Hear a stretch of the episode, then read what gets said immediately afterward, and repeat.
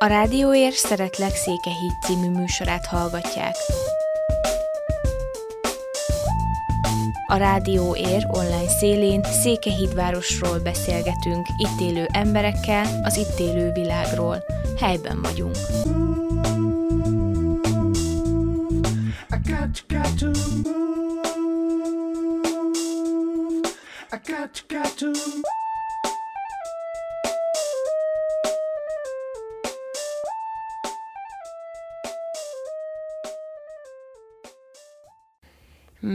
Szeretettel köszöntök, ez itt egy újabb Szeretlek Székelyhíd adás. Rupácsics Judit Csilla a mikrofonnal, és hát nem ülök egyedül a stúdióba. Itt van velem nagyon kedves vendégem, Nagyfalusi Éva.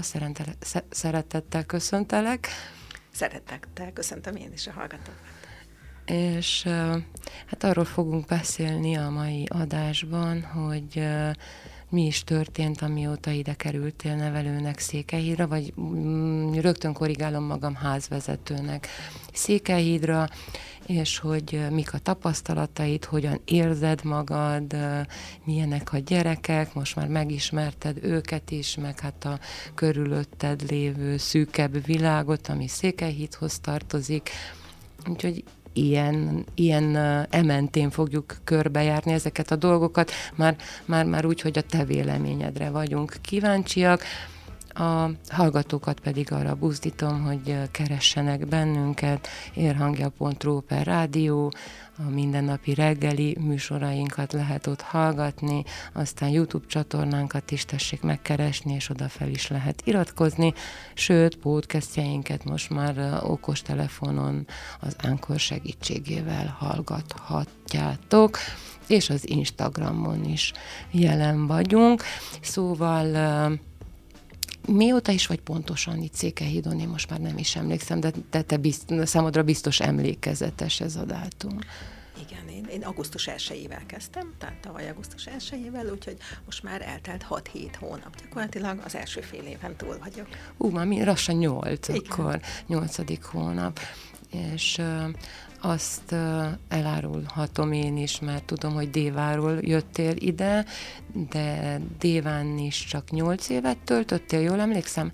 Igen, Diván 8 évet töltöttem, azért a 8 év szerintem az, az nem kevés. Én előtte Budapesten éltem, onnan költöztem ki Dévára, Déván nevelő voltam, és uh, akkor Csaba testvér tavaly uh, ajánlotta, hogy nagyon sok ház van, ahol szükség lenne házvezetőre, hogy akkor, akkor költözek el Déváról, és hát végül is így kerültem Székelyhídra. Hát most már azért többé-kevésbé megismerted itt Székelyhídat, milyen?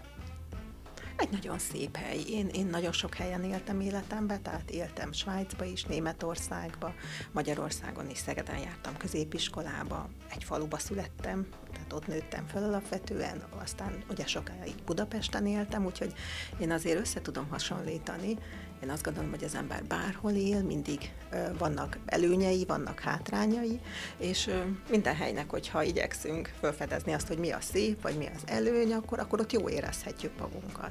És, és pontosan ezt mondhatom Székelyhídra, tehát nyilván egy Budapest után ez egy sokkal kisebb település, de ez is nagyon jó, hogy minden gyakorlatilag gyalog bejárható, tehát mikor visszamegyek Pestre, szabadságra vagy hétvégére, akkor metróra, amikor fölülök, a fél óra, háromnegyed óra elmegy csak a tömegközlekedéssel, akkor, akkor arra gondolok, hogy tényleg milyen jó, hogy ma már nem kell ennyi időt közlekedéssel töltenem.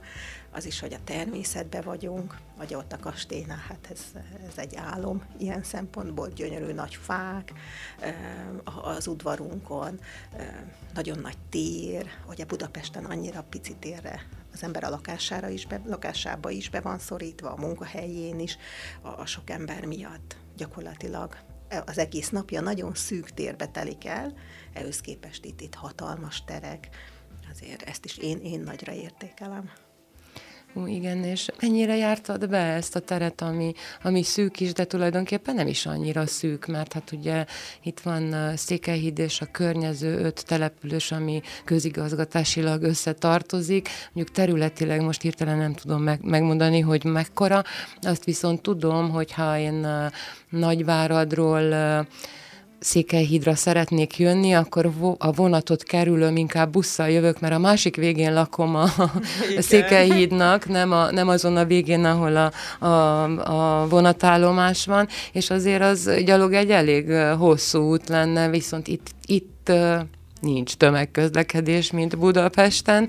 Ugye, ha az ember el akar élni a Székelyhíd egyik végéből a másikba, akkor vagy autóba ül, és hát én azt mondom, hogy sajnos egyre többen ülnek autóba, vagy, vagy a a lábbuszt használja, és akkor gyalogol jó nagyot. Mennyire jártad be ezt a teret, mennyire ismerős maga a város? Szerintem nagyjából sikerült bejárni a családok miatt is, hogy eh, vannak a gyerekotthonban olyan gyerekek, akik eh, Székelyhídról származnak, például a vasútállomás mellől, akkor eh, nyilván oda gyakran kijárok, de vannak a környező falukból is gyerekek, oda is azért ez a elmúlt fél év alatt többször kijutottunk, illetve hát mindenképp feladatunk a szegény gondozás, tehát hogy szegény családokat látogassuk, ezért akkor a, a vecserre, legalábbis nekem, hogy így mondták, hogy a vecserre mentünk, a, ahol a, a roma családok élnek, a cigányóvi fele, tehát azért szerintem nagyjából sikerült így a környéket bejárni. És, és ahhoz mit szólsz, milyen ez a környék, mondjuk Budapesthez viszonyítva? Mert mondjuk Budapest is ugye, hát kicsit osztott olyan szempontból, mint bármelyik metropolis, vagy, vagy bármelyik település az utóbbi időben, hogy, hogy azért területileg vannak területek, ahol, ahol inkább szegény családok élnek, vannak területek, ahova az elit tendál. Mi a tapasztalatot ez, Igen, e, hát ez gyakorlatilag a világban bárhova megyünk, ez gyakorlatilag ezt a kettősséget mindenütt látjuk, tehát például mikor e, Dél-Afrikába jártunk, ott, ott konkrétan, hogy az utca végén ott volt egy, egy sorompó. Én, én ilyet életemben nem láttam még, hogy az utcán végén egy sorompó legyen, amivel a szegényeket kirekeztik abból az utcából, mert abban az utcában csak gazdagok laknak. Ez, ez engem például nagyon ott lesújtott, hogy, hogy ez egy ilyen látható. Hát nyilván ez a kettősség mindig, mindenütt megvan, ez, ez ezt, ezt kénytelenek vagyunk végül is elfogadni. Én azt gondolom, hogy itt nagyon szép kis házak vannak, tehát egy, egy, egy szép élettér, ahol még, még a szegényeknek is, tehát hogyha így összehasonlítom, hogy például Indiába vagy Afrikába hogy élnek szegények, látom, hogy itt nagyon sok ilyen saját készítésű kis házacska van, amit ezek a szegény családok maguknak föl tudtak építeni, ezt, ezt hatalmas dolognak tartom, hogyha már egy családnak van egy, egy kis szobája, egy kis konyhája, ahol haza tud menni, ahol, ahol együtt tudnak lenni. Igen, érdekes dolgok ezek. Ja, most hirtelen az jutott eszembe, én, én is húzamos ideig értem Budapesten 23 évet, és ugye ott is azért, ott, ott, visz, ott eléggé szeparáltan el vannak különítve az emberek, vagy különödve az emberek, ugye gondolok ezekre a tömblakásokra, vagy akár a társasházakra, ahol nem biztos, hogy olyan közösségbe kerülsz, ahol, ahol jól érzed magad. Hát ez nem, hát ahol nagyon barátságos az a közösség, és akkor ott tényleg be vagy zárva négy fal közé. Ez a nagy előnye szerintem a vidéknek, vagy, a, vagy az olyan területeknek, ahol még van tér egyáltalán, hogy házakat építsünk, és ne így, így, blokklakásokat. Hát, magukban a tömbházakban is, tehát nekem Budapesten egy új építésű 300 lakásos több házba Az van jó a lakásom, nagy. és emlékszem, amikor átadták, hogy micsoda öröm volt, ugye, ahogy beköltöztünk, és elteltek évek, és gyakorlatilag a szomszédokat nem sikerült megismerni. Volt olyan szomszéd, aki az átmentem, bekopogtam, kinyitotta az ajtót, és rám nézett, hogy végül mit, mit szeretnék én mikor mondtam, hogy én vagyok a szomszéd. Tehát ez, ez ledöbbentő, ez a fajta érdektelenség így, és, és tényleg utána megfigyeltem, hogy eltelt 5 év, 6 év, és én még, még mindig a szomszédaimat nem ismertem. És itt Székelyhídon?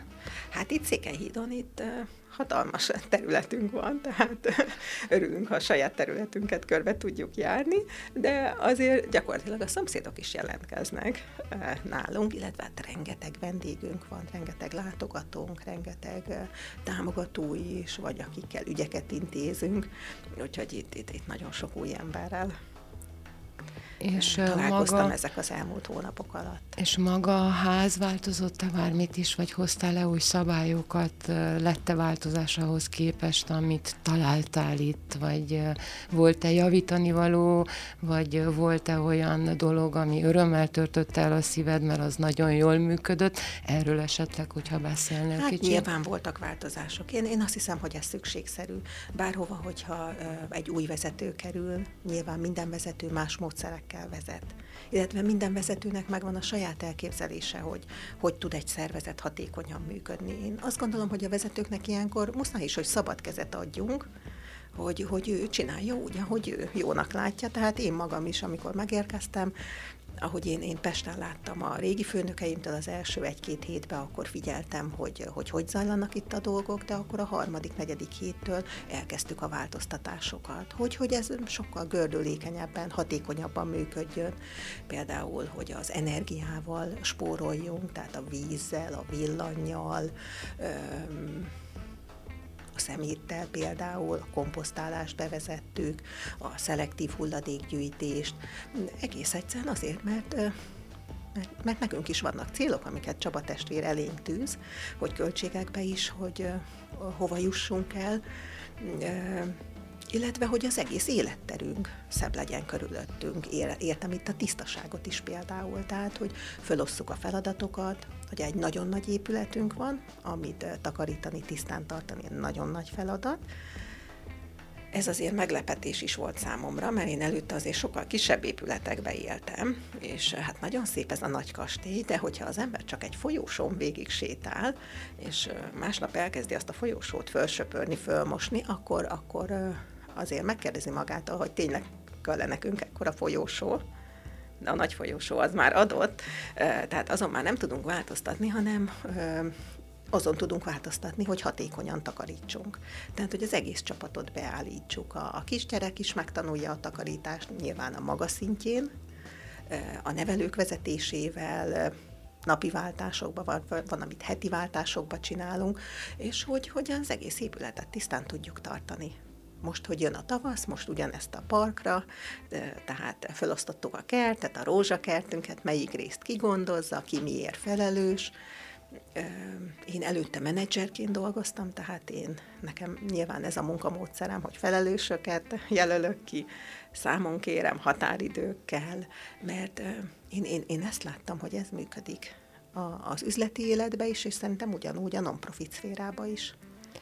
És uh azt mondod, hogy ezt láttad, és menedzser voltál előtte, és hogy leosztod a munkát, és részt veszel-e, megmutatod-e, hogy ezt hogy kell csinálni, vagy pedig, vagy pedig ilyen autokrata, ilyen, ilyen tényleg csak parancsosztogató főnökként ismered magad, vagy pedig azért részt veszel? Hát én, én, én nagyon szeretek takarítani, én előtte is szerintem nagyon sokat takarítottam. Nem csak a, a takarításra értem, persze. Uh, a szüleim mindig panaszkodtak is erre, hogy túl, túl sokat is takarítok, úgyhogy én, én szerencsére a takarításban nagyon jó példát tudok mutatni, mert én, nekem az az elvem, hogy, hogy alaposan takarítsunk, nem kell gyakran, tehát hogy állandóan takarítsunk, de egyszer-egyszer nagy takarítást csinálni, akkor szépen alaposan megcsináljuk, nem sietve, és utána már csak azt a rendet föntartjuk. A másik a, a kert, ott Déván is nekünk volt egy, a családi házunk mellett egy kis kert, nekem az, az nagyon nagy öröm volt, mindig is kertes házra vágytam, de ez Pesten gyakorlatilag lehetetlen volt. Úgyhogy ilyen értelemben nagyon sokat nyertem azzal, hogy Romániába költöztem, mert nagy kertem lett. Úgyhogy a kertbe is szépen, ahol én lakok, ott a kis lakrészem erőtti részt, azt kijelöltem, hogy az az enyém, és ma neki is álltam szépen, hogy kapáljak, hogy lássák a gyerekek, hogy én már elkezdek kapálni, akkor nekik is hamarosan kapálniuk kell majd, hogy az ő kertjük is olyan szép legyen, mint az enyém. Fel van parcelázva akkor a Székelyhídi udvar, és mindenki, minden kis parcellára jut egy felelős? Hát úgy, hogy fiú család, lány család, Marika nénia, vagy nekik is óvodásai vannak, hát az ovisokkal szegény nem fog sokat tudni kapáltatni, de ő maga a középső részt, a rózsakertnek a középső részét azt ő fogja gondozni, és akkor így, így négy részre felosztottuk. Marika néni mindig is szerette a virágokat, igen, és ő mindig is igen. foglalkozott ezzel a részével a, a dolognak. hány gyerek van most a felügyeletek alatt, és hány gyereket kell ellátni? Bent lakó, ugye nálunk vannak gyerekek, akik állandóan velünk élnek, őket hívjuk bent lakó, nevelt gyerekeknek, ők 18-an vannak, tehát két új kisfiút fogadtunk be az elmúlt hat hónapban, és még, még lennének helyeink, főleg kislányokat keresnénk, mert a, a lánycsaládnál van hely, de jobban fiúk jelentkeztek, akiknél viszont most, most jelenleg nincs helyem és vannak napköziseink is, akik ugye csak délután iskola után jönnek hozzánk, ők 30-an vannak. Tehát eddig 25-en voltak, ott is egy kicsit növeltük a létszámot, és ott 30-an. Tehát egy 50-55 főre főzünk naponta. Hú, és jó, hát a főzés az egy dolog, mert, mert végül is, hogyha nagyobb faszékba vagy lábosba főzünk, akkor több embernek jut, de azért 55 gyerekre felügyelni, azért oda kell egy-két felnőtt is. Felnőttek hányan vagytok jelenleg a házba, vagy ezt hogy oldjátok meg? Ugye a bentlakó gyerekeinkkel, akik tehát állandóan velünk vannak, ott is alszanak, ott három nevelőnk van. Van egy fiú család, egy lánycsalád, és van Marika néninek a négy kicsije, a négy óvodás. Tehát ők, ők állandó munkatársaink, akik 24 órában velünk vannak. A napközibe, ott két napközis nevelőnk van, ők ugye délután vannak csak ott, és ők egy külön helyiségbe foglalkoznak ezekkel a napközis gyerekekkel. Aztán van még Rózsika nénink, a szakács néni, aki hétfőtől szombatig főz nekünk, és van egy gondnokunk is jelenleg, aki vagy a nyári időben a strandon dolgozik, a Kiszali, és most a, a téli időben pedig nekünk segít. Ő, ő vele nagyon jól haladunk a karbantartással, most pont a parkszépítésen dolgozunk vele, de ugye hamarosan nyit a strand, és akkor, akkor ő vissza fog a strandra kerülni sajnos.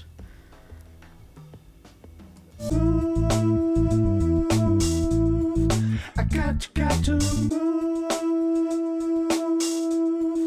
I got, got to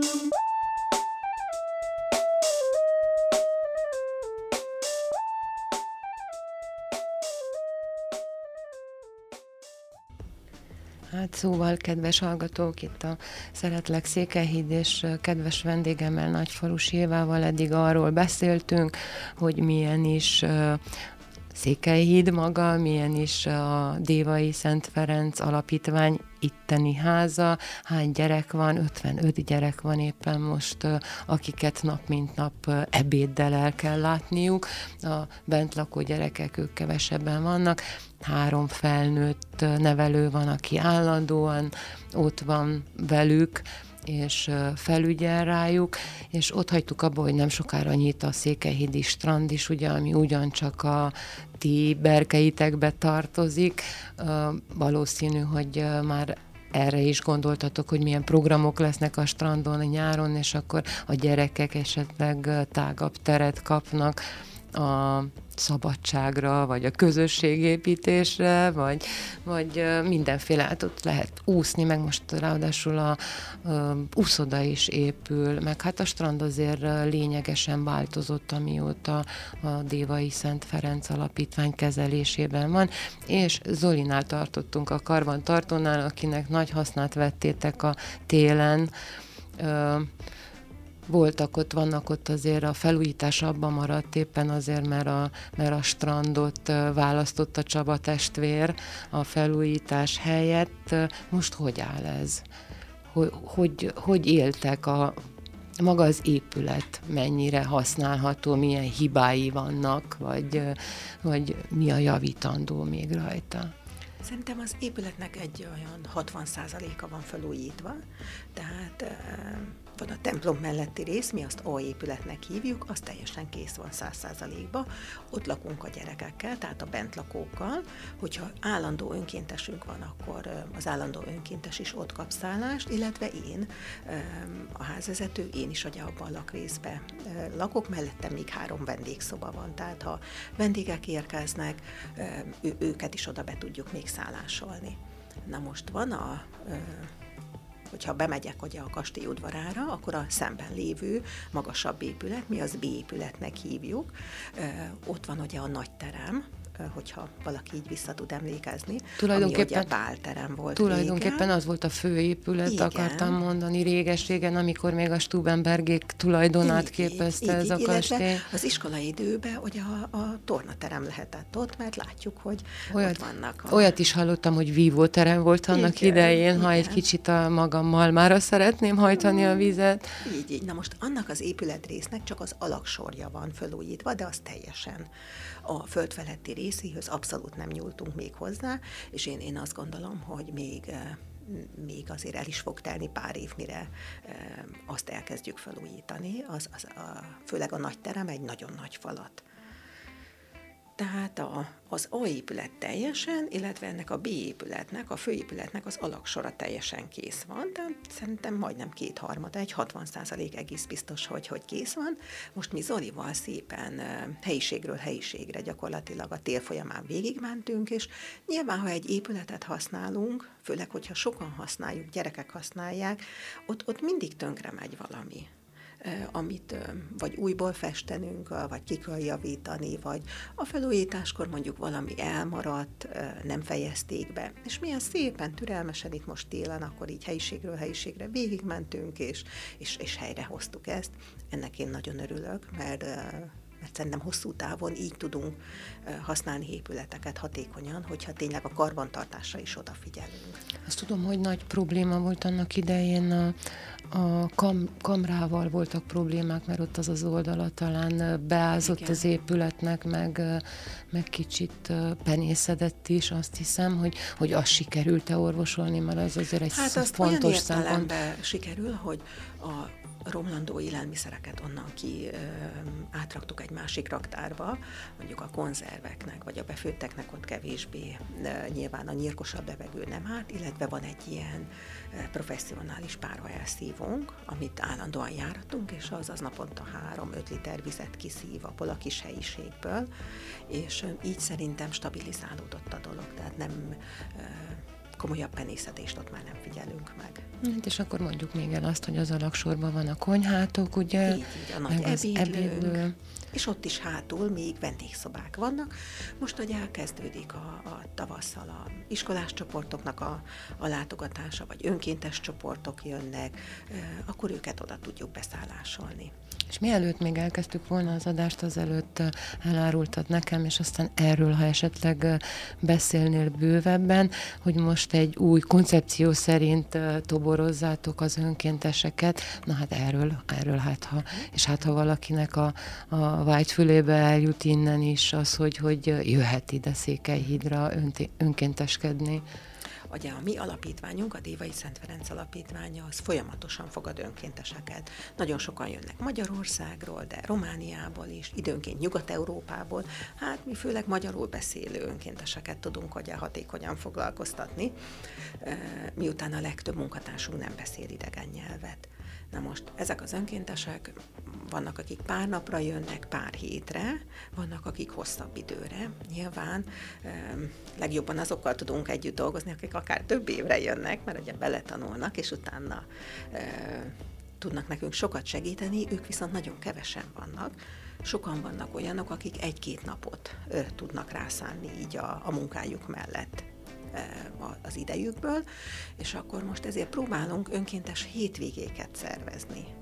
Tehát, hogy például két héttel ezelőtt 12-en, majdnem 14-en jöttek Magyarországról, de több helyről, akik nem ismerték egymást, itt ismerkedtek gyakorlatilag össze, azért jöttek, hogy segítsenek nekünk az adományruhákat kiszortírozni ugye adventben nagyon sok adományt kapunk ennek, egy része ruhaadomány, amik már szortírozva vannak, tehát én látom, hogy az adományozó is otthon szépen kimossa, összehajtja, már válogatja, cipőadományt is elég sokat kapunk, de még, még többre szükségünk lenne igazából, mert a, a cipők azok nagyon fogynak. Hát a gyerekek azok tönkre mennek. Igen.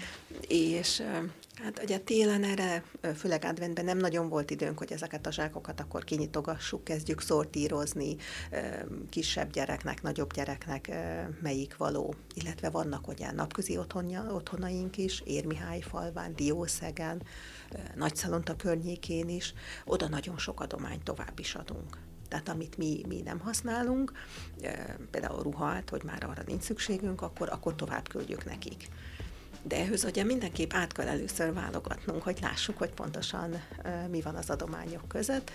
Úgyhogy jött ez a 12 önkéntes, és akkor ők szombat reggel nekidurálták magukat, kihorták, tehát már, már ennyi zsákot mozgatni az is egy nagy feladat. Az beszélünk. nagy, nagy feladat. Kihorták ebbe a szép nagy báltermünkbe, ott elkezdték kibontogatni, és akkor elkezdték szisztematikusan szortírozni.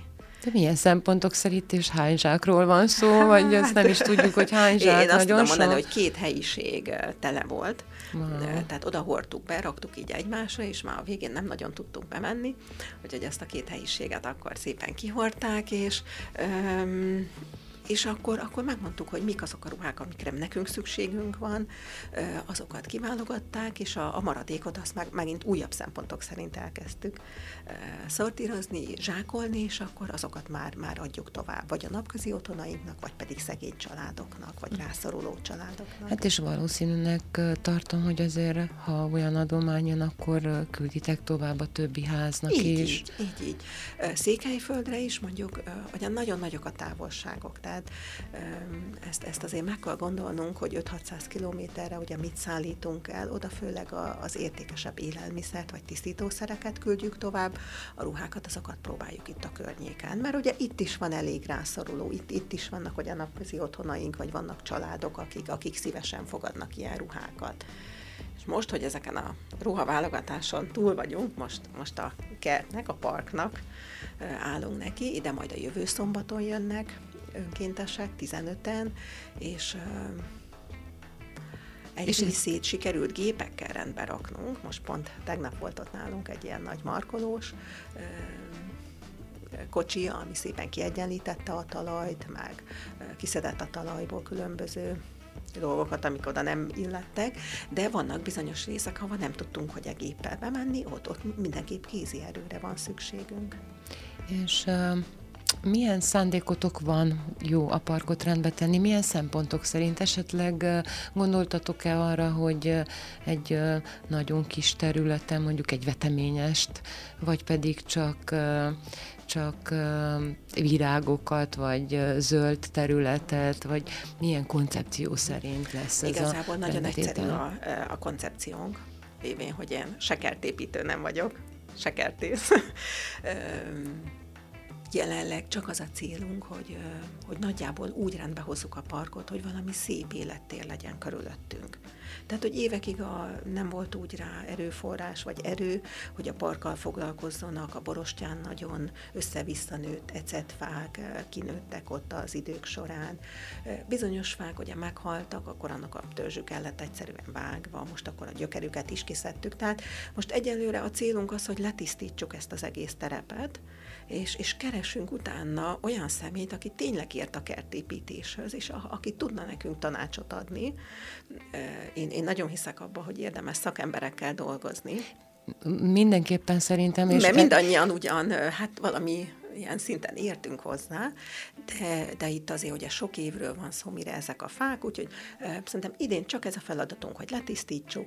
Igazából szerintem ez egy díszpark, nekem ez a koncepció, Épp azt akartam. zöldséges vagy veteményes kertbe. Én ugyan nagyon szeretem Igen. a veteményest, abszolút nem gondolkozunk. Inkább olyan irányba, hogy, hogy ott kint legyen egy terület, ahova ki tudunk ülni a gyerekekkel, a vendégekkel, ahol étkezni is tudunk, vagy délután például ott elkávézunk, vagy, eh, vagy egy-egy süteményt, vagy egy fagyit ott együtt, eh, vagy szalonnát sütünk. Na, na megyek egy kicsit távolabbra, vagy visszább az időbe, hát egy eh, valószínű, hogy amikor a Stubenbergék lakták ezt a kastélyt, akkor az egy gyönyörű Így, park bizony, volt, bizony. aminek még én legalábbis látom nyomait, és remélem, hogy, hogy például a magnólia fa az meg fog maradni, őt nem fogjátok onnan eltávolítani, nem, mert gyönyörű. gyönyörű és arra, arra gondoltatok-e, vagy az azért már túlzás lenne, hogy esetleg utána nézni, hogy hogy nézett ki, és akkor úgy visszatelepíteni? Őszintén megmondom, hogy erre nekünk se időnk, se energiánk eddig nem volt illetve ugye más funkciója is van, amikor ennyi gyerek lakik ott, meg, meg a realitások talaján kell mozognunk, hogy mit bírunk megcsinálni ilyen kevés um, személy jel, mennyit tudunk rá költeni, ugye szerintem egy park, hát ott, ott két-három kertészt is alkalmazhatnánk, akik ott naphosszat, ugye ők a parkunkat rendbe tartanák, illetve hogy a, nyilván ennyi gyerek mellett a park használódik. Bizonyos növényeket oda nem, nem tehetünk, mert ők kifocizzák. Egész egyszerűen. De, de az természetes, hogy a gyerekek fociznak, meg úgy, használják hogy, is ezt a területet. Úgyhogy mi most rövid távon ez, hogy letisztítsuk, rendezzük a terepet, és hogy egy, egy szép élettér legyen körülöttünk, hogy egy gyönyörű nagy fák vannak, amit tényleg az ember hogyha megnézi a lomkoronájukat, tehát elcsodálkozik, hogy hány év lehetett, mire ekkorára nőttek, úgyhogy, és most ahogy majd kizöldülnek, hát tényleg, mintha egy erdőben lennénk. Jó, az jó, az olyan jó. Az, van az, ember. az mindig jó. I got, got to move. I got, got to move.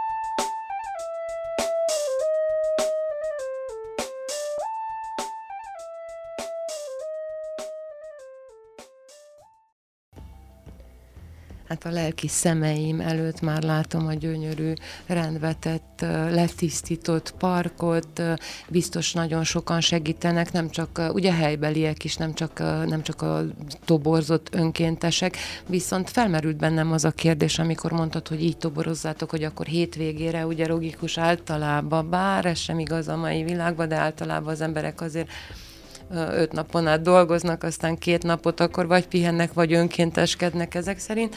De milyen fórumokon hirdetitek meg ezt az önkéntesség lehetőséget? Hát, ugye mi még az elején vagyunk, tehát ezek még az első próbálkozások, egész egyszerűen vannak ismerőseink, ismerős önkéntesek, akik eddig is dolgoztak nekünk, most mi első körbe őket hívtuk.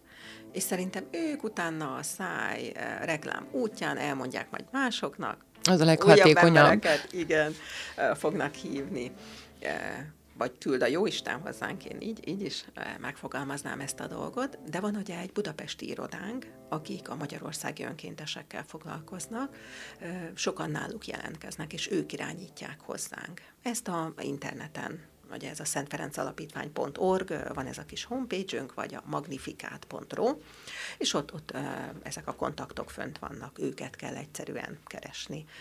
Vannak, akik csak telefonálnak így házvezetőknek, hogy szeretnének önkénteskedni, főleg ők romániaiak, így is fogadunk, így is fogadunk önkénteseket. És akkor, hogyha már a parkról beszéltünk, és hogy gyönyörű élettérre lesz, és akkor ez változás tulajdonképpen az eddigiekhez képest, ami lényeges változás, hogyha ott sikerült tényleg kitisztítani azt a területet és rendbe tenni. Milyen változás volt a gyerekek életében, vagy ezt inkább tőlük kéne kérdeznem, de azért szerintem neked van rálátásod, hogy változtak-e a gyerekek a nyolc hónap alatt, ami, amióta, amióta te vezeted a házat? Nyilván változtak, ez egész biztos. Ugye ők ezt nyilván nehezen fogalmaznák meg, hogyha így rákérdeznénk. Szerintem amiben nagy változás van, hogy új nevelők vannak, tehát Marika néni a, a, a az, az egyetlen biztos igen, pont, aki igen, ő, ő már évek ő maradt, óta. Ugye?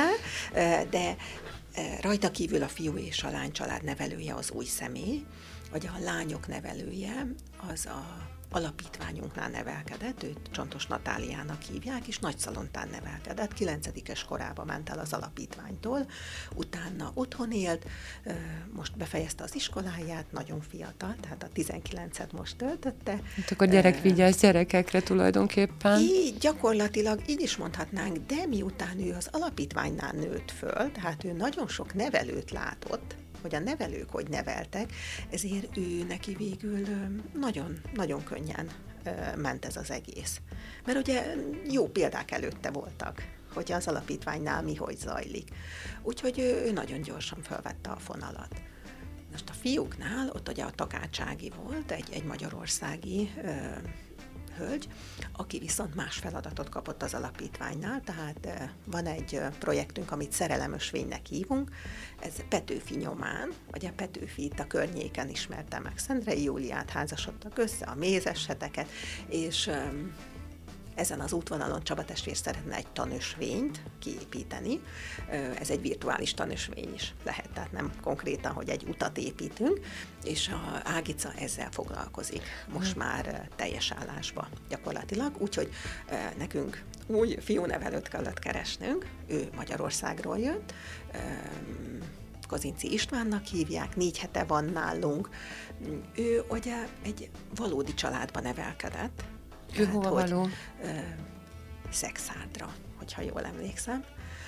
Ö, tehát... Ö, valódi családban Valódi családban ilyen? olyan értelemben, hogy ö, édesapjával, édesanyjával és egy testvérével, ez ugye nyilván egy nagyon jó ö, bázis, hiszen azt tudjuk átadni a gyerekeknek, ami, amit mi is megtapasztaltunk, vagy láttunk, ugye a szülői szeretetet, ö, elsősorban amit a szüleinktől kaptunk, én azt már déván is megfigyeltem, hogy nyilván egy férfinek azért ez a nevelői munka egy, egy nagyon nehéz feladat, tehát itt nagyon sok takarítás, mosás, rend, rendpakolás, rendtartás is a, a hétköznapi munkába ugye beletartozik.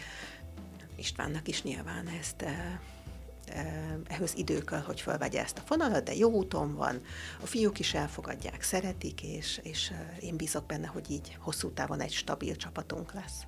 Ugye söprögetni azt, azt effektív kell söprűvel, meg a kezemmel, meg porszívózni, és effektív a porszívót elővenni, meg vasalni is, de, de olyan so, nagy segítségek vannak, például mosni már nem kell kézzel, azért egy férfi is nagyon bizony, könnyen el tud bizony. indítani egy mosógépet, akkor ha jól értettem, akkor van, van nektek egy szakácsnénitek, úgyhogy azzal nincs gond, hogy hogy oda tenni a, az e, ebédnek valót, viszont így elképzelem, hogy reggel elindul egyszerre az iskolába tizenhány gyerek pontosan?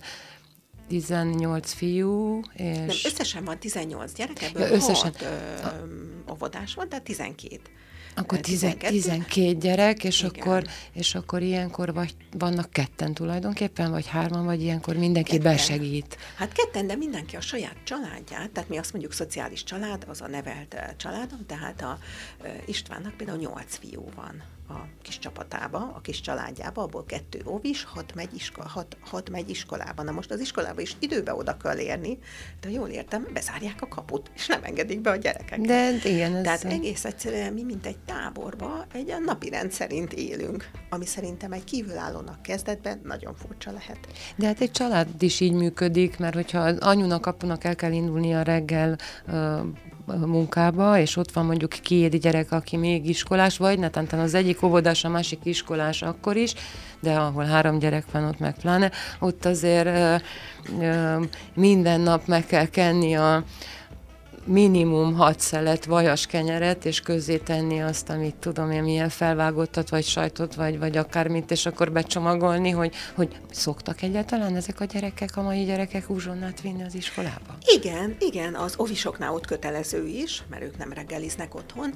Az iskolásoknál ott lehetőség, ott, ott fölkínáljuk nekik, gyakran megkenik, de utána otthon felejtik ami engem nagyon bosszant, ezért van, amikor kijelentem, hogy most ezen a héten nem is csinálunk uzsonnát, és hát ha utána jobban fog hiányozni, és akkor nem fogják otthon felejteni.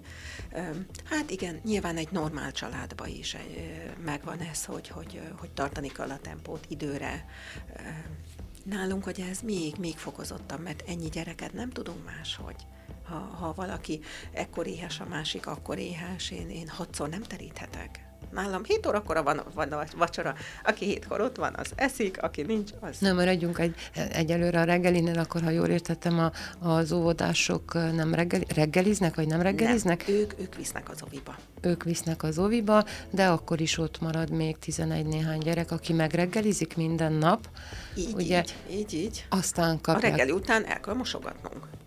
Ezt akartam kérdezni, hogy, hogy maguk után elmosogatnak? Igen, igen. Akkor Tehát ez egyik még... nap a fiú család mosogat, másik nap a lány család. Akkor És aki ez... nem mosogat, annak felsöpörni az asztal alatt. Akkor ezt még bele kell számítani időbe, mielőtt elindulnának iskolába. Így, így, illetve a saját kis szobájukba rendet kell csinálniuk, az ágyat bevetni, a szekrényükbe, hogy rend legyen.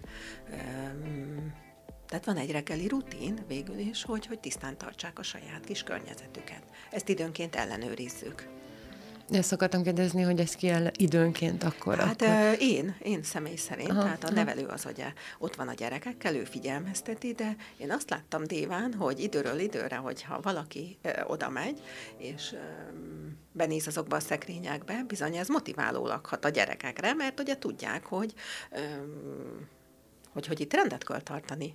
És jöhet egy vendég is aznap délután, aki esetleg ugyanúgy be akar nézni, illetve minket is ugye állami szervek ellenőriznek akik, akik szintén bizonyos tisztaságot, rendet megkövetelnek. Megkövetelnek. Tőlünk. Na és akkor a gyerekek elmennek iskolába, és akkor mi történik utána a házban, amikor csend lesz, gyerek csend lesz? Igen, hát a nevelőknek szerintem ez a nap fénypontja, szabad idejük van végre.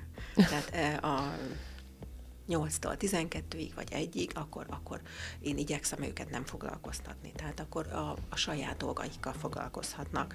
Hogyha ők szeretnének, aludhatnak, zenét hallgathatnak, filmet nézhetnek, a városba kimehetnek, hogy, hogy legyen pár óra, amikor amikor magukkal foglalkoznak, tudnak töltődni, hiszen mm, délbe egy órakor a gyerekek hazajönnek, és akkor, hogy a lefekvésig, ami ugye 9-10 óra, folyamatosan a gyerekek ott vannak velük, zaj van körülöttük. És ugye én, én három hetente próbálok szabad hétvégét adni a nevelőimnek, tehát három, har, minden harmadik hétvégén négy napra elutazhatnak. Négy nap az azért? Négy napra, tehát péntek reggel elmennek, és akkor hétfőn délutára kell visszajönniük, de ugye a maradék két hétvégén is folyamatosan ott vannak velünk. Tehát egész egyszerűen én déván azt láttam, hogy szükség van a nevelőknek is ö, csöndes időre, amikor magukban vannak, vagy azokkal a dolgokkal foglalkoznak, ami őket föltölti hosszú távon, máshogy ezt nem lehet csinálni. Úgyhogy a nevelők délelőtt pihennek, vagy amit ők szeretnének, nekik szabad program, én, én pedig akkor állok neki, hogy jön a karbantartó, jön a szakács, jönnek a különböző beszállítók, Ó, számlák, nekem, nekem, telefonok, adományozók. Igen, vannak ilyen, ilyen kis apró kérdéseim, hogy és akkor ki dönti el, hogy mi lesz az ebéd például? Mi az ebédet, azt, azt én eldönthetem. Tehát a, mégis a konyhát én felügyelem. Most ha valakinek van valami kérése, ő mondhatja, hogy ő, ők ezt szeretnék, hogy ezt főzzük. Időnként meg is kérdezem így a munkatársaimat, de én azt látom, hogy nagyjából van egy 15-20 féle étel, amit a gyerekek szeretnek, illetve amit költséghatékonyan meg tudunk főzni. Tehát nyilván azért e, kaviárt nem adunk, még ha szeretnék is. Értem, ilyen értem. nagyon drága Viszont dolgokat. valószínű, hogy ebbe is van egy felettetek álló ellenőrző szerv, ami, ami előírja, hogy azért, mit tudom én, x kalória így legyen abba az ételbe. Illetve hát szeretném végül, hogy ezek a gyerekek egészségesen fejlődjönek, jó erőlétbe legyenek, és hogy finom dolgokat tegyenek. Hát ez a saját gyerekemnek is nekik se adok se rosszabbat, se jobbat, mint amit a saját gyerekemnek adnék végül is, illetve hát saját magamnak is. Hát mi is ugyanezt a ennivalót tesszük. Úgyhogy heti menü van összeállítva, és akkor már a szerint van a beszerzés is, hogy, hogy mire lesz majd szükségünk. Könnyű vagy nehéz eh, ezt betartani, és minek függvénye? Mondjuk előre egy hétre kitalálod, de aztán kiderül, hogy mondjuk éppen nem tudom most mit mondjak hirtelen, de valami hiányzik a, a, abból az ételből, akkor ez hogy szokott megoldódni? Van egy vésztartalék, amivel a kaját pótoljátok, vagy teljesen rá vagytok bízva az adományozók adományaira? Hogy, hogy hogy működik Végül ez? is ezt rugalmasan megoldjuk. Vannak bizonyos pénzkeretek is, amiket elkölthetünk ilyen esetben, hogyha ha hirtelen szükségünk lenne valamire, illetve hát ugye mi itt vagyunk a magyar határon, hozzánk azért nagyon sok adományozó érkezik, tehát ilyen értelemben a Jóisten minket nagyon gazdagon ellát adományokkal. Déva például ugye sokkal messzebb van, vagy például Kovászna, oda nagyon kevés magyarországi adományozó, vagy bármilyen adományozó megy, nyilván ők sokkal kevesebb élelmiszert kapnak. Tehát Déván én ugye nyolc évig éltem ott, hát ott sokkal egyszerűbb étkezések voltak, mint itt, itt Székelyhídon, tehát szerintem itt semmi panaszra nincs okunk és szerintem ezt, ezt érzik a gyerekek is, a munkatársak is, úgyhogy végülis örömmel ö, esznek, tényleg jó nézni, mint, a, mint egy családanya, hogy főz, és akkor látjuk, hogy, hogy, hogy ö, ö, örömmel leszi a, a család, ugyanígy vagyunk mi is itt, hogy uh, látjuk a napközisek is, hogy, hogy figyelik, hogy ma mi az ebéd, és, és kanalazzák befele. I got, got to move. Got, got to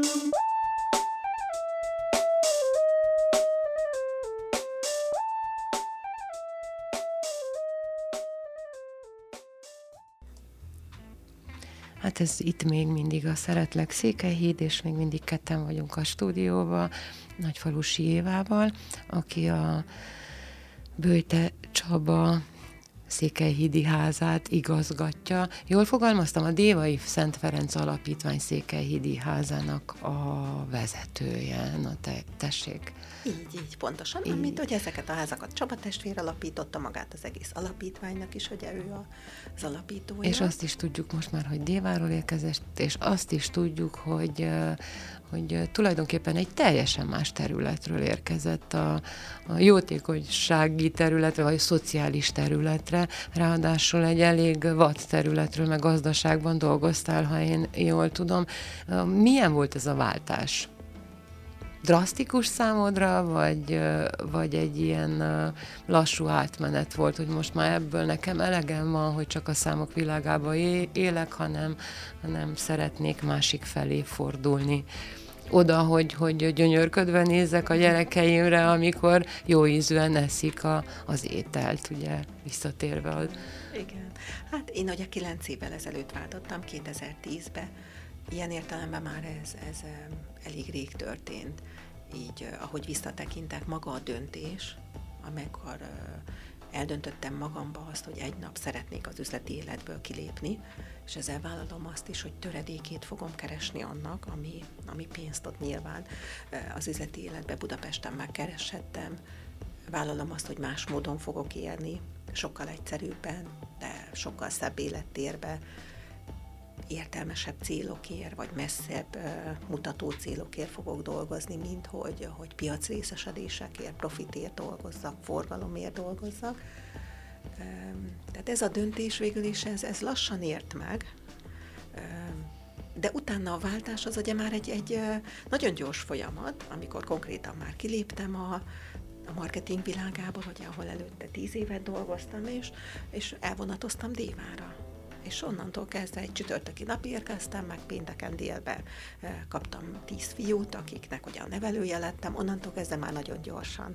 Igen, nagyon érdekes ez ugye, mert uh, olyan ez, mint hogyha egy kicsit uh, uh, dacolva szembeszálltál volna a világgal. A mai világunk, ha szétnézünk, akkor az csak a pénzről szól, és szinte semmi más érték nincs körülöttünk, ami ami hivalkodóan fogadtatja el magát, de tényleg csak, mintha csak a pénzről szólna. Ez viszont, hogy, hogy drasztikusan a szociális területre léptél, ez teljesen más. Akkor egy dac volt benned, vagy, vagy inkább egy kíváncsiság volt benned? Hát egy hívás, én azt gondolom. Hívás. Hívás.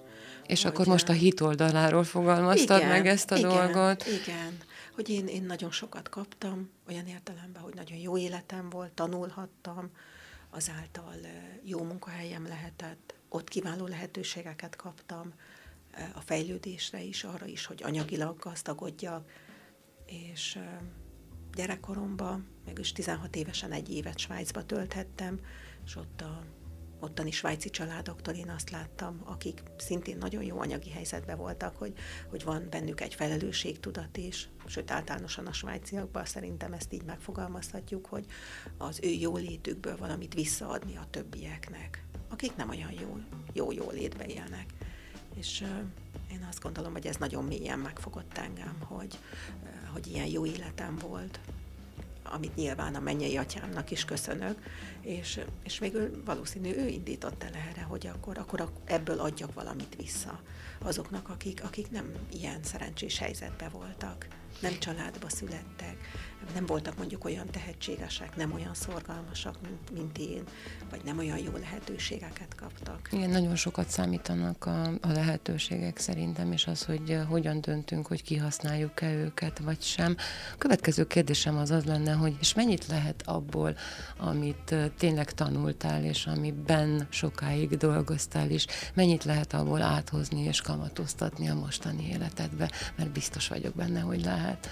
Igen, az első időben úgy tűnt, hogy nem, nem sokat, ameddig, hogy a nevelőként dolgoztam, főleg a nevelőség első időszakában, az első hetekben ott ugye teljesen új dolgokkal, hogy milyen gyógyszert adjak a gyerekeknek, mikor ez fáj, vagy az fáj, írni hogyan kell megtanítani a gyerekeket. Ja, igen, és románul is megtanultál, igen, ugye? Igen, igen, tehát akkor úgy tűnt, hogy itt teljesen új kompetenciákra van szükség, viszont ahogy telt az idő, egyre jobban látszott, hogy, hogy gyakorlatilag én ugyanaz a nagyfalusi Éva vagyok, aki az üzleti életben is voltam, amit már megtanultam, az, az a fejembe van, vagy azt már tudom, tudom alkalmazni, és, és hogy rengeteg, rengeteg dolgot, elsősorban hozzáállás, munkamódszer, szemléletmód, amit az egyetem adott, vagy az üzleti élet adott, hogy problémákhoz hogy állunk hozzá, lehetőségekhez, hogy állunk.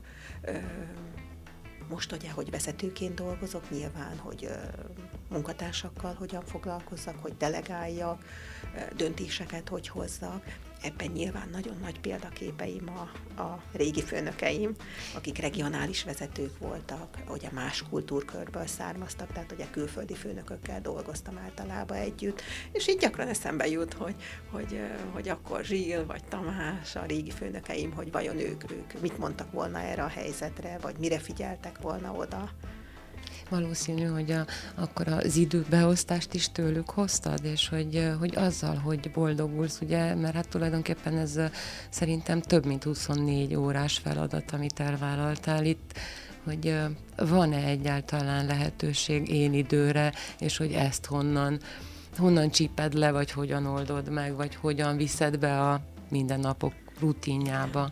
Igen, hát ugye én egy multinacionális cégnél töltöttem tíz évet, ahol nagyon sokat túlóráztunk.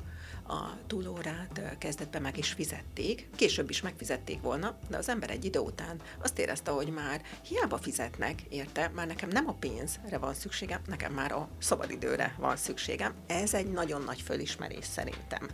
Amikor már azt mondom, hogy, hogy nem költök pénz, nekem most már szabadidő kell, mert már, már hiába van több pénzem, már nincs időm saját magamra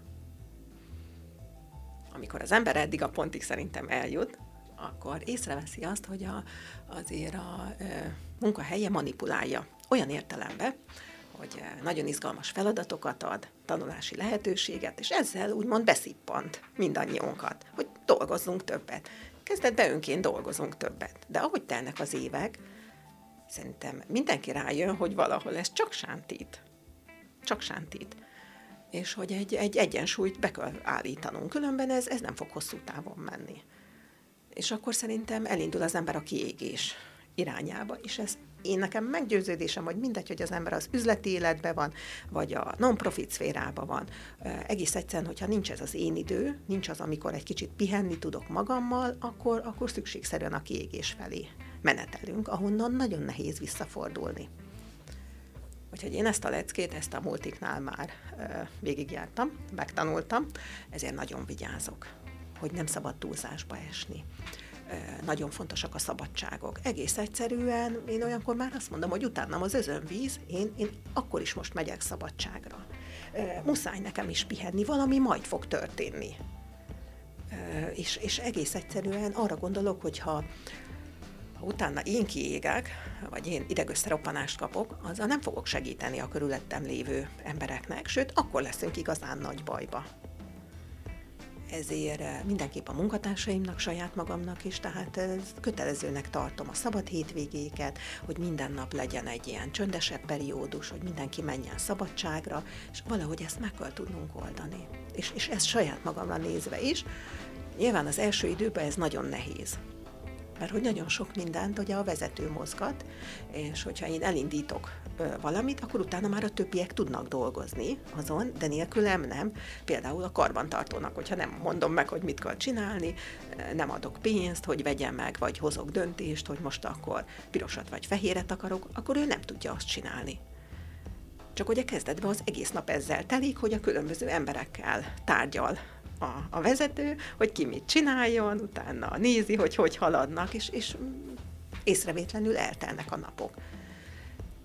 Ugye nekünk jött ez az advent, ami az adományozás fő periódusa, ott, ott, ott megint az ember a támogatónak nem mondhatja azt, hogy már 16 órája talpon vagyok, én most már le akarok feküdni, egy kicsit pihenni. De szerencsére az adventnek is egyszer vége van. Szóval akkor vannak A karácsonynak olyan... is, és, és, és végül januártól most már sikerült nagyjából túljutnunk ezen a tűzoltáson, és akkor, akkor nekem is jobban van időm. Én, én igyekszem délután, négy után már, már megállni, akkor már nem öm, intézni úgy dolgokat, már az e-maileket is addig elrendezni, és, öm, és olyan dolgokkal foglalkozni, ami, amiből töltődni tudok. Olvasni, telefonálni, számítógépezni, filmet nézni. Még egyetlen egy kérdés motoszkál bennem, amit fel fogok tenni, hogy ha jól értettem most a szavaidból, akkor is tényleg az, hogy, hogy a gyerekekkel foglalkozom, vagy pedig egy háznak a vezetését vállalom, az két teljesen különböző dolog, és te Déván tudom, hogy együtt éltél, együtt keltél, lélegeztél, tanultál, ettél egy, egy nagy, nagy családdal, nem tudom pontosan, emlékszem rá, hogy hány gyereked volt, de test közelbe élted a mindennapjaidat ezekhez a gyerekekhez. Most viszont teljesen más a feladatod. Hiányzik-e az a fajta együttélés, vagy ebben érzed jobban magad, vagy pedig szakítasz a mindennapi teendőidből annyi időt, hogy azért néha test közelbe lehess ezekkel a gyerekekkel is? Igen, az biztos, hogy így házvezetőként már sokkal kevesebb időm van közvetlen a gyerekekkel foglalkozni. És ez, ez hiányzik is végül is. Az nagyon szép volt. Déván, ugye nyolc évig voltam ott, kezdetben tíz fiú, az utolsó évben hét fiú volt velem, és ugye nyolc évet együtt töltöttünk több, több gyerekkel, és mm, már olyan jó ismertük egymást, úgyhogy ilyen értelemben ez mindenképp hiányzik. De most ugye volt ez a fiúnevelő váltás, hogy Ági elment, és vártuk még az új nevelőt, ott közte volt három-négy hét, ameddig, ameddig én voltam a fiúkkal. És akkor megint megéreztem, hogy a két kis ovissal, hogy mekkora szeretetet adnak, hogy az ember nyakába ugranak, vagy a nagyobbakkal olvasni például, írni az első sem. Micsoda nagy dolog az összeolvasás, hogy, hogy nem betűzök, hanem szótaggá össze kell olvasnom. A mö, a, soha nem lesz ma, ha ezt nem gyakorolom be egy elsőssel vagy, vagy egy nagyobbal is. Hogy mennyi öröm van végül is. Úgyhogy hogy most ez nagyon közel van hozzám, de ugye közben megérkezett a fiúnevelő, akkor fokozatosan átadtam, és, és közben megint jönnek újabb feladatok. És és, és valahogy ezek az újabb feladatok mindig így magával rántanak. És azt gondolom, hogy ha jó Isten most azt a feladatot küldte, akkor, akkor abban is ugyanúgy van öröm, akkor, akkor egész egyszerűen arra koncentrálok. Egész egyszerűen elfogadod, és akkor Igen, arra de amikor arra szabad hétvége van, akkor ugye megint, ha szükséges, akkor veszem át a gyerekeket, akkor én vagyok velük. És ugye hát elvileg volt róla szó már az, az adáson belül is, és hát elvileg tulajdonképpen az tenne jót a gyerekeknek, ha úgy működne ez az egész, mint egy család szoktatok-e közös programokat szervezni, nem úgy, hogy lányok külön, meg fiúk külön, hanem, hanem tényleg úgy, mint egy nagy család. Igen, igen, és végül az egész napunk szinte úgy telik, hogy ugye mindannyian a 18 gyerek meg a felnőttek együtt vagyunk, kirándulásokat is. Igen, tehát azért ez még nem egy akkora hatalmas létszám, hogy a Déván um, voltak évek, amikor 200-an voltunk. Igen, igen. 200 az tényleg nagyon sok. Itt, itt ez a 18-20, ez, ez még egy, egy egy, egy kezelhető kis, dolog. Kis csapat, és tényleg a napjaink így együtt, együtt telnek. És hol, hol jártatok legutószor együtt? Vagy hova terveztek menni? Vagy milyen programot terveztek a Most a héten nagyon sok program van. Csaba testvér szervezett egy gyalogos zarándoklatot péntekre, március 15-ére, világosra a ugye Arad mellé, a világosi csata, csata mező helyszínére, ahol ugye Görgei letette a fegyvert végül is, aminek ugye a megítélése Magyarországon ö, most most változik, még a gyerekkorunkban nagyon nagy a Görgeit elítélték, most pedig szinte Igen, hát az, azóta azért a történészek utána néztek egy-két dolognak, és vannak helyzetek így, az életben, így, amikor nem Úgy, mindig az a jó, ami jónak látszik, hanem, és nem mindig rossz, ami Így, így illetve, hogy az egy emberi döntés is volt, a, ilyen szempontok is vannak, olyan szempontok, egész egyszerűen ő ezt döntötte. Tehát világosra, lesz pénteken ez a gyalogos zarándoklat, ez egy 20 kilométer, tehát oda buszozunk, és a utolsó 20 kilométert tesszük meg gyalog. Szombatra pedig Nagyváradra hívtak minket, a püspökségnél lesz a gyerekotthonoknak, a Bihar megyei gyerekotthonoknak egy találkozója, ez is egy egész napos program. Ugye elkezdődött a nagybőjt, nyilván keresztútra megyünk, hamvazó szerda, imaórák, tehát készülünk a, a húsvétre, az a Igen. következő közös programunk a gyerekekkel. Hú, és ezt hogy oldjátok meg, hogy, hogy hirtelen Székelyhíd, Arad, onnan Nagyvárad, van erre külön buszotok, amivel utaztok, vagy vonatozni szoktatok Nem, ilyenkor? Most, most bérlünk buszokat hogy mindannyian el tudjunk menni. Ugye egy 8 személyes Volkswagenünk van, de oda ugye csak 8-an férünk be, most viszont szeretnénk mindenkit elvinni. Az egyik eseményre Gálos Petrivel együtt bérlünk egy nagy buszt, és természetesen készülünk a pápa látogatásra is, júniusra, oda is már lefoglaltuk a nagybuszunkat, és ott a környékbeli összes ház, Diószeg, Érmihály falva, Gálos Petri, mi mindannyian együtt fogunk egy nagy buszba utazni. Ú, az az óriási esemény lesz tényleg, és hát majd utána újra meghívunk ide, hogy beszámolj róla, hogy milyen is volt ez a ez a pápa látogatás, és hogy ti hogy éltétek meg, és hogy mennyire közel lehet kerülni a pápánkhoz. Mm, Csaba testvérrel beszélgettünk erről, és mondta, hogy hogy a gyerekek, azt hiszem a dévai gyerekek nagyon örülnek neki, mert ők írtak levelet talán a pápának annak idején, és hogy valószínű, hogy elolvasta a levelet, és és úgyhogy eljön, nem hiába kopogtatunk, ugye kopogtatni kell, Igen, hogy illetve hát végül ilyen értelemben van székelyhídi vonatkozása az egésznek, hogy ez a mi otthonunk ugye a gyermek Jézusról van elnevezve, tehát gyermek Jézus mint egy példakép hogy előttünk, és Csaba testvér ezt már régóta kérvényezi, és ebben a levélbe is ezt kérte ő, és most újból, újból kéri, hogy június 1 a pápa Ugye minden szentnek van egy, egy napja a kalendáriumban, amikor arra az adott szentre emlékezünk. Igen, ma, ma például Nagy Szent Gergely ünnepe igen, van. Igen, így, így tehát június 1 a mi házunknak a, az ünnepét, vagy a gyermek Jézus napot jelölje ki a, a katolikus kalendáriumba, ami az egyház által tartott ünnepé váljon ez a június 1 Hát meglátjuk, hogy, hogy sikerül-e hát ezt reméljük. a kérést közvetlenül végül is a, a Szent Atyának majd. Reméljük, hogy igen.